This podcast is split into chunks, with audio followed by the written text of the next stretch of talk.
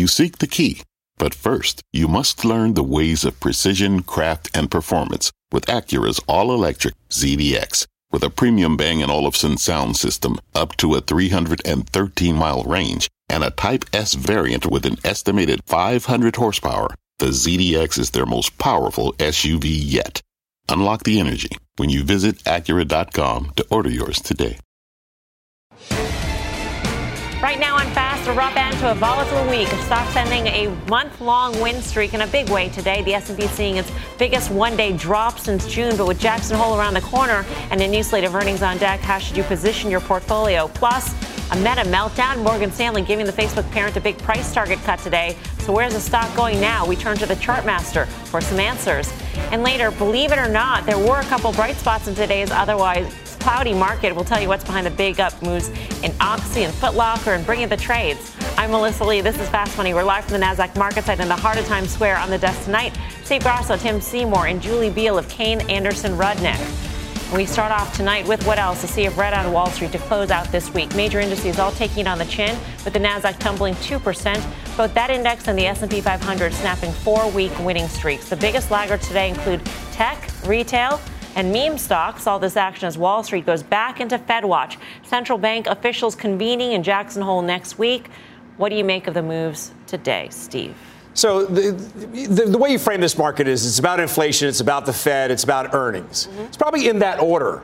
I would say that I want to frame the market, which means that you have the ability to run in the market, which we did. Now it's time to take a pause. So we got back most of that sell off or half of that sell off. Right. Now it's time to maybe th- throw out a couple of the shorts again, see where we lie. Middle of September, I think people uh, feel maybe bullish to neutral. But I think earnings and margins are going to come into play. We'll get that backdraft in the market September, October. Midterms come about. And I think that's going to be a tailwind of the market going into the year end. Right. Um, you know, Julie, what struck me is this week we had a lot of hawkish Fed talk ahead of Jackson Hole. And um, Fed Chair Jerome Powell speaks on Friday morning. So, of course, everybody's going to be uh, listening to that. And all he has to do if he wanted to set this market straight is open his mouth and be hawkish. And then things just automatically become crystal clear to investors. How do you think? Um, you know, the markets would react to that message coming from the Fed chair? Uh, you know, typically it's a temper tantrum, right? Because what we're looking for is the easy money that we've all gotten completely addicted to. But I've said this before, and I'll say it again: the Fed has a wife and kids, and that's inflation and employment. And we as investors, we're just the mistress or the side piece. And so it's it's much more important that they handle that and I think looking at the data, employment is still very strong. Inflation, while getting better, is still also very, very high. And I think that that's going to be their focus, right? They were already caught flat footed, and they don't want to make the same mistake twice. Julie never fails to deliver on the on the metaphors, Tim. um, how do you follow an act like that? Yeah. well, I, if only my wife and kids were that easy, I guess is what I'd say. Um, and, and so you, we, we have a dynamic with the Fed that I think coming out of those Fed minutes and the commentaries you talked about. I mean, even even uh, a, a Kashkari who is an uber dove is trying to sound hawkish. And I think what was notable about the minutes, and I think I would define this week as a, a Fed that didn't want you to believe that pivot means anything close to, to easing, and that, in fact, if anything, um, restrictive is the right word, and for longer and on hold. And, and, and, and I think our, our ultimate guide on the Fed has to come from the market. It has to come from Fed fund futures. And somewhere between April and June next year is where we're peaking, somewhere around 360 and then we start to pull back. Now, eh, many things can change, and those numbers have been changing, but, but the Fed better be hawkish next week. Um, and as Steve pointed out, and as I think we're all outlining, as we've said on the show for a couple weeks, the rally is a function of better inflation, maybe even uh, gas prices lower at the pump or a bit of a tax cut, et cetera. But uh, the dynamic that is mostly about positioning and sentiment.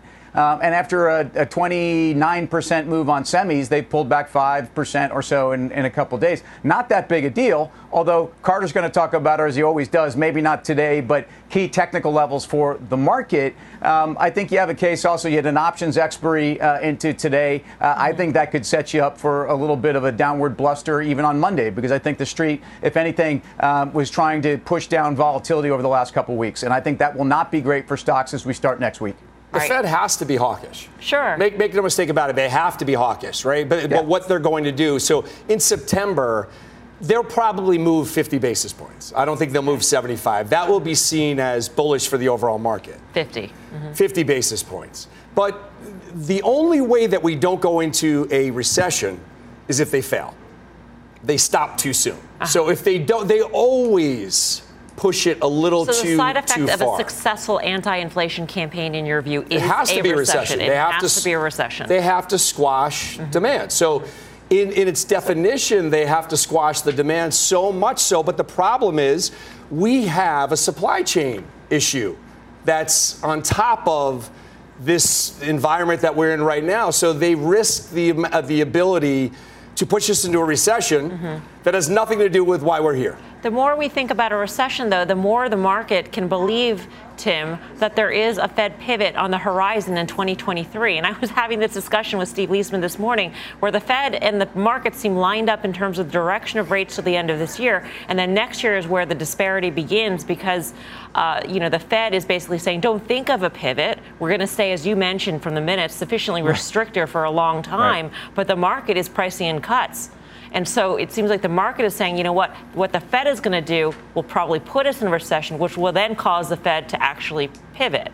I don't know what your take is on, on that's, that's what the, that. that's what the market's doing. Well, uh, we, yeah. we've been bred on and we've been born and raised back to the family analogy on, on this one. Um, this is this is the food we've eaten at the dinner table for the last 13 years, and, and I don't see why the market's going to expect anything different. I, I, I am concerned that uh, the Fed you know deviates from its course, which is to get in control of inflation. Let's not forget that today we got a 33% inflation uh, number, a CPI number in Germany, uh, mm-hmm. up you know, 5% or so on the month, up 33 to 34% on the year. These were higher than expected. And I know we think this is just Europe's problem, but I don't think it's as simple as saying that uh, inflation issues are contained regionally and that we're suddenly uh, going to see, you know, a total tailwind from the world of inflation. I think we have to watch out for that. But um, I agree. I, I, think the market doesn't know where the Fed's going to be next year because the Fed doesn't know. And, and that for equity should be a little bit unsettling. But um, the market has gotten comfortable and believes that this is a Fed that might have a Fed put, and we've talked about that too. I, I, I just don't see the Fed put here if they're doing the right thing. Julie, do you think that the, do you think that going to the end of the year we will see an opportunity to rally? I mean, do you think that there's an element of seasonality as we push through, you know, the September hike? That there will be some feeling of I don't know bullishness going into end of year. It's strange, right? Because everything kind of pivots around the consumer. And if the consumer has a good holiday season, then we should be in good position for next year. My concern right now is there's just too much inventory that's coming. It's already waiting on docks and it doesn't actually have demand to support it. Warehouses are completely full. They're not even taking delivery of certain supplies. And half of the stuff that's out there waiting is stuff that was for the summer. And so it's not even going to be hitting at the right time. So I'm pretty concerned about the health of the of the consumer. It looks like it's a pretty mixed bag if we look at retail earnings this week, and we have more going forward too. But I just wonder, you know, if the, if the retail segment really starts to falter, what does that mean for business confidence overall, right? They're not mm-hmm. divorced from each other. Right. Let's uh, turn now to Meta. Shares dropping more than 3.8% today after Morgan Stanley slashed its price target for the Facebook parent to 225 from 280. The stock underperforming its FANG peers by a wide margin. But where is it going from here? The chart master is here to give us his technical take. Carter Worth of Worth Charting joins us. Carter, what are you looking at? Yeah, let's try to figure it out. So in, the case of Morgan Stanley, the reduction in the price target is coming in line with the street, right? So there's some 60 analysts. The highs and lows are all over the place, but the, the average price target is 223. So reducing down to 225 puts uh, Morgan Stanley in line with consensus. Um, the funny thing is, of course, the price target was 400 on the street in January. Here we are now at 223. So what do we do? Let's look at the charts. First chart, a long-term chart all data chart. It was a Friday, the IPO. It was May 18th of 2012. So just over a decade ago, it came out at 38 bucks. And only just recently has it broken trend. You can see it there. It broke its all data trend, dropping 59%. But it's fighting hard here not to continue lower. And ultimately, I think it is bottoming. Let's look at a little shorter term. This next iteration picks up the COVID low and puts it in relief. The COVID low was 140, 137 to be exact, and the stock keeps fighting at 150 plus or minus. And uh, I think that's important day to day action. The last two charts are identical. The first of the last two, is it just simply in a downtrend and we will go to the COVID lows and continue lower? or another way to draw the lines, last and final chart, are we basing and bottoming? That's what my eye sees. I think that uh, money, uh, you need capitulation like this. You need price targets that are too high coming down, and that ultimately uh, Meta, Facebook, whatever you want to call it, is, is something to be bought here, not sold. Carter, thanks. We'll see you in a few minutes for options action. Let's trade this. It always, it's always great to get Carter's take, and I love when he says, "Let's figure it out together. Let's turn the chart." I mean, like the charts have every single answer. Um, the fundamental side of, of Meta, though, is, is, sort of an interesting dynamic, Julie. I mean, you've got the core business, which is declining. You've got a growing uh, new business, Reels, which is harder to monetize. And you've got this amorphous thing that it's spending billions of dollars on called the metaverse. And it's got about a 17 forward PE. So Carter says he thinks it's bottoming. Where do you think the stock is? You know, I, I, think a lot of it depends on what the earnings are really going to be. At the end of the day, this is a media company, right? It sells advertising against content. The content's just user generated.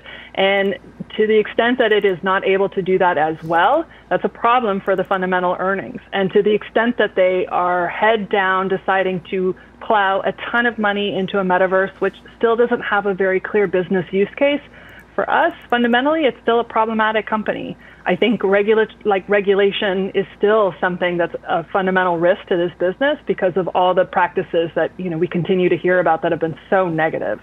So for us, we're going to continue to stay on the sidelines. You know, when you, when you look at the charts, as, as uh, Carter just said, if you look at a year chart, it looks like it's bottoming. Mm-hmm. It looks like 157 is supporting the name. You look at a three year chart, you have to go back to COVID low, as he said, 137. But as Julie just said, they don't know who they are. So, how can I invest in a company who doesn't know who they are and is spending a ton of money to figure out who they are? They're seeing a, a, a therapist every week trying to figure out who they are, and that therapist costs them a billion. How can I invest in that company but, that but, doesn't but, understand they what they're doing? Their ticker to Meta, Tim. They know who they are, right? I say facetiously.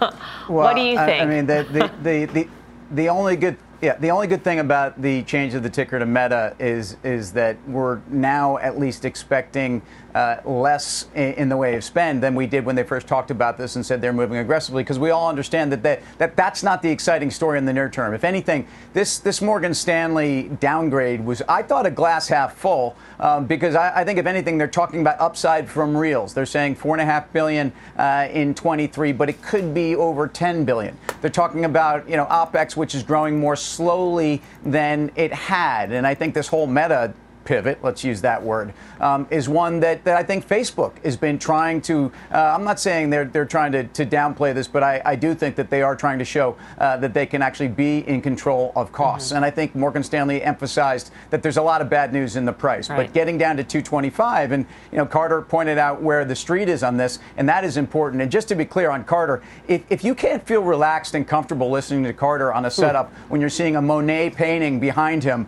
I almost feel like I hear classical music music playing whenever he opens his mouth. So um, I, am listening to him. I heard a basing there. I actually added to some Facebook uh, about two weeks ago, just into those numbers. Didn't feel great about it. And let's be clear, Facebook's only 7% off of the low of the market when everything else is probably up 20 to 30%. And it tells you that the market is still struggling with the story. I think Carter should do books on tape personally.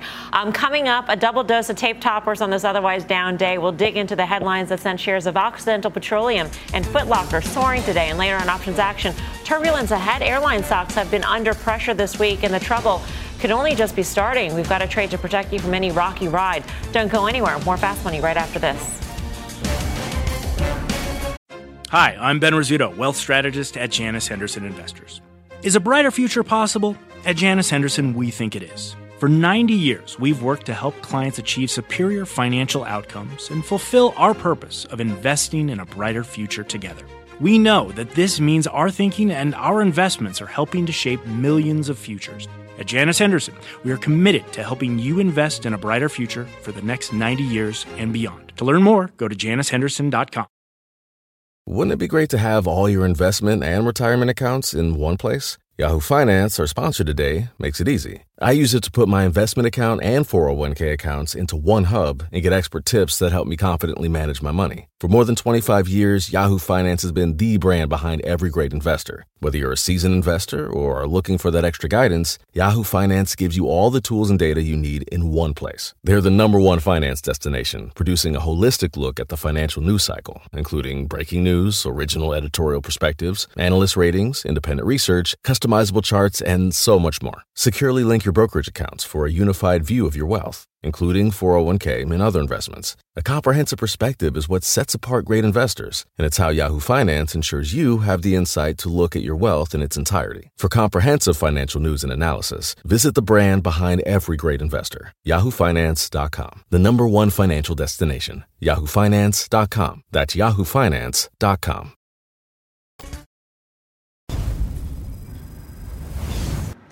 Welcome back to Fast Money. We've got a double dose of stocks topping the tape today, starting with Occidental Petroleum shares surging almost 10% after regulators gave Berkshire Hathaway approval to take up to a 50% stake in the energy stock. Berkshire already owns uh, more than 20%, which allows the company to report some of Oxy's earnings as its own. Julie, what do you think of Oxy? You know, it's interesting positioning for the business, and I think obviously we're trying to see if we're going to be in any kind of up capital cycle which really gives them more visibility into earnings longer term, which is hard in commodities. Um, I never bet against Warren. I feel like he always has way more information than I do. So I, you know, I think it probably makes sense. All right, let's move on to Footlocker, also topping the tape today. Shares soaring 20% after reporting better than expected earnings and a leadership shakeup. The retailer saying former Ulta CEO Mary Dillon will take the reins on September 1st. Bank of America upgrading Footlocker on the back of that announcement, calling Dillon's appointment a quote thesis changing move. Foot Locker's gain was its biggest since 2017. Grasso, you've been looking at the chart. Yeah, so when I go back to February, there was a gap lower in the charts, and the, the level that it has to get back to is 41 and a half. And today, after this monstrous run, that for one month the stock is up over 40%, it stopped short of that level. That means there's a ton of resistance at that price point. So I would say take some profits until it breaks through that level, 41 and a half. Mm-hmm. Tim, uh, Mary Dillon was a rock star at Ulta absolutely rock star. I mean, Mick Jagger, three times revenue, tripled it in the course of 10 years, well into their loyalty business, really got them uh, got them into retail and distribution that they wouldn't have been. And, and I think the story for Footlocker, that change in thesis is that Footlocker, first of all, less reliant on one core vendor, i.e., Nike, uh, less reliant, uh, I, I, think, on brick and mortar malls, et cetera, and really moving a lot more towards DTC. So um, they, they still have a lot of work to do. Uh, but let's not forget that the numbers that came out here. These are the best annual sales since 1994. I know it was a pull forward from COVID that they, you know, they were expecting, but um, this is not a broken company. It is a company that still has something to prove, and this is the right person for the job. All right, coming up, Zoom, Peloton, and Nvidia. Oh my, those are just some of the names on deck to report earnings next week. And we're asking the traders which ones can give us the real read on the markets. And be sure to stay tuned 6 p.m. for a CNBC special Battle for the Consumer. After a big week for retail, we'll dive into what is next for the sector and how companies are fighting to keep customers coming back. You're watching Fast Money live from the NASDAQ market site in Times Square. We're back in two.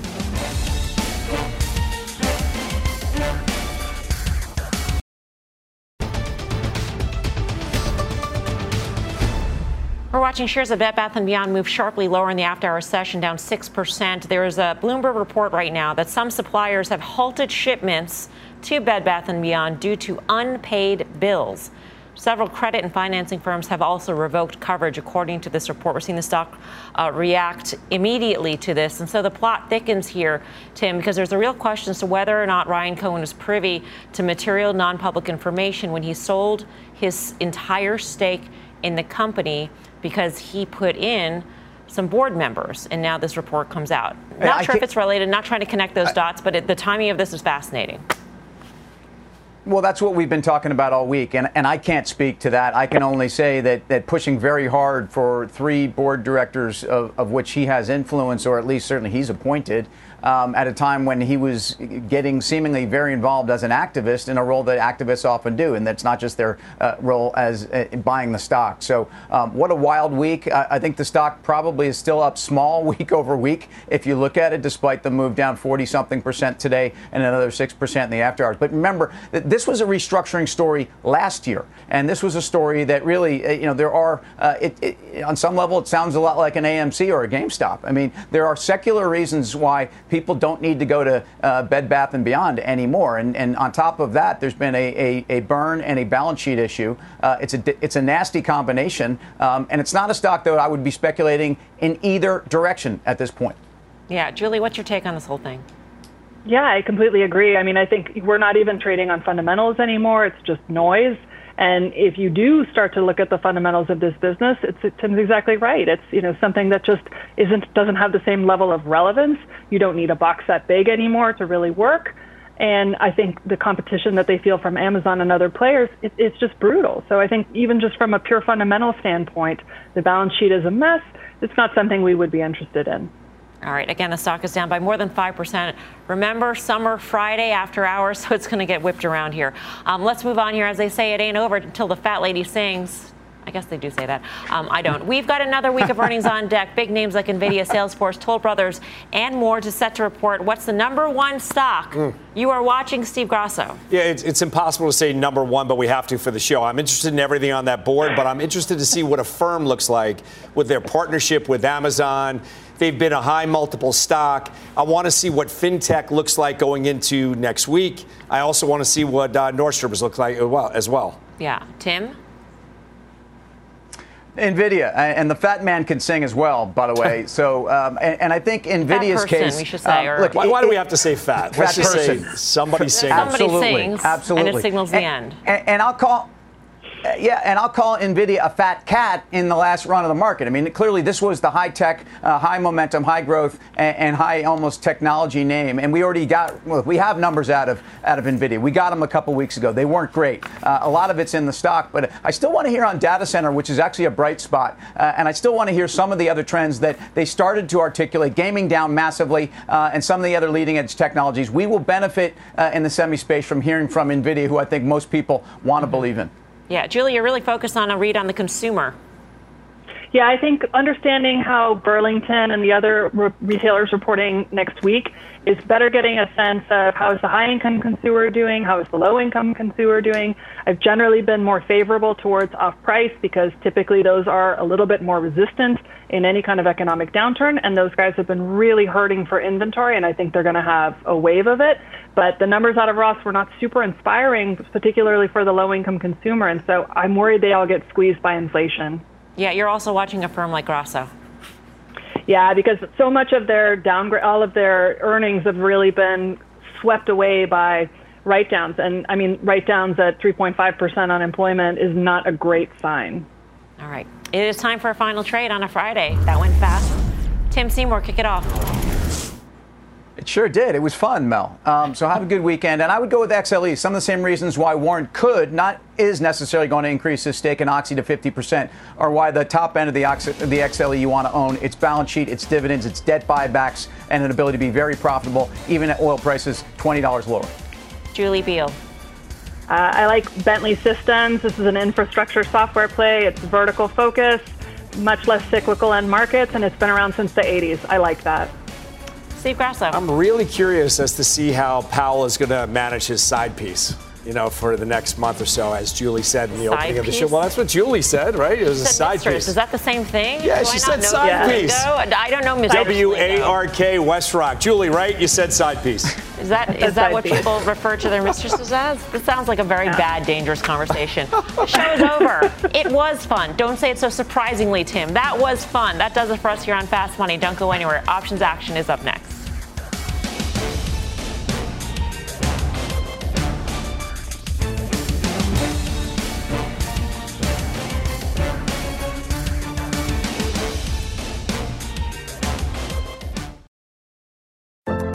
On the horizon for financial markets? At PGIM, it's a question that over 1,400 investment professionals relentlessly research in pursuit of your long term goals. specialized across asset classes, but united in collaboration. Our teams provide global and local expertise.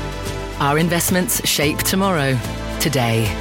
Pursue your tomorrow with PGIM, a leading global asset manager.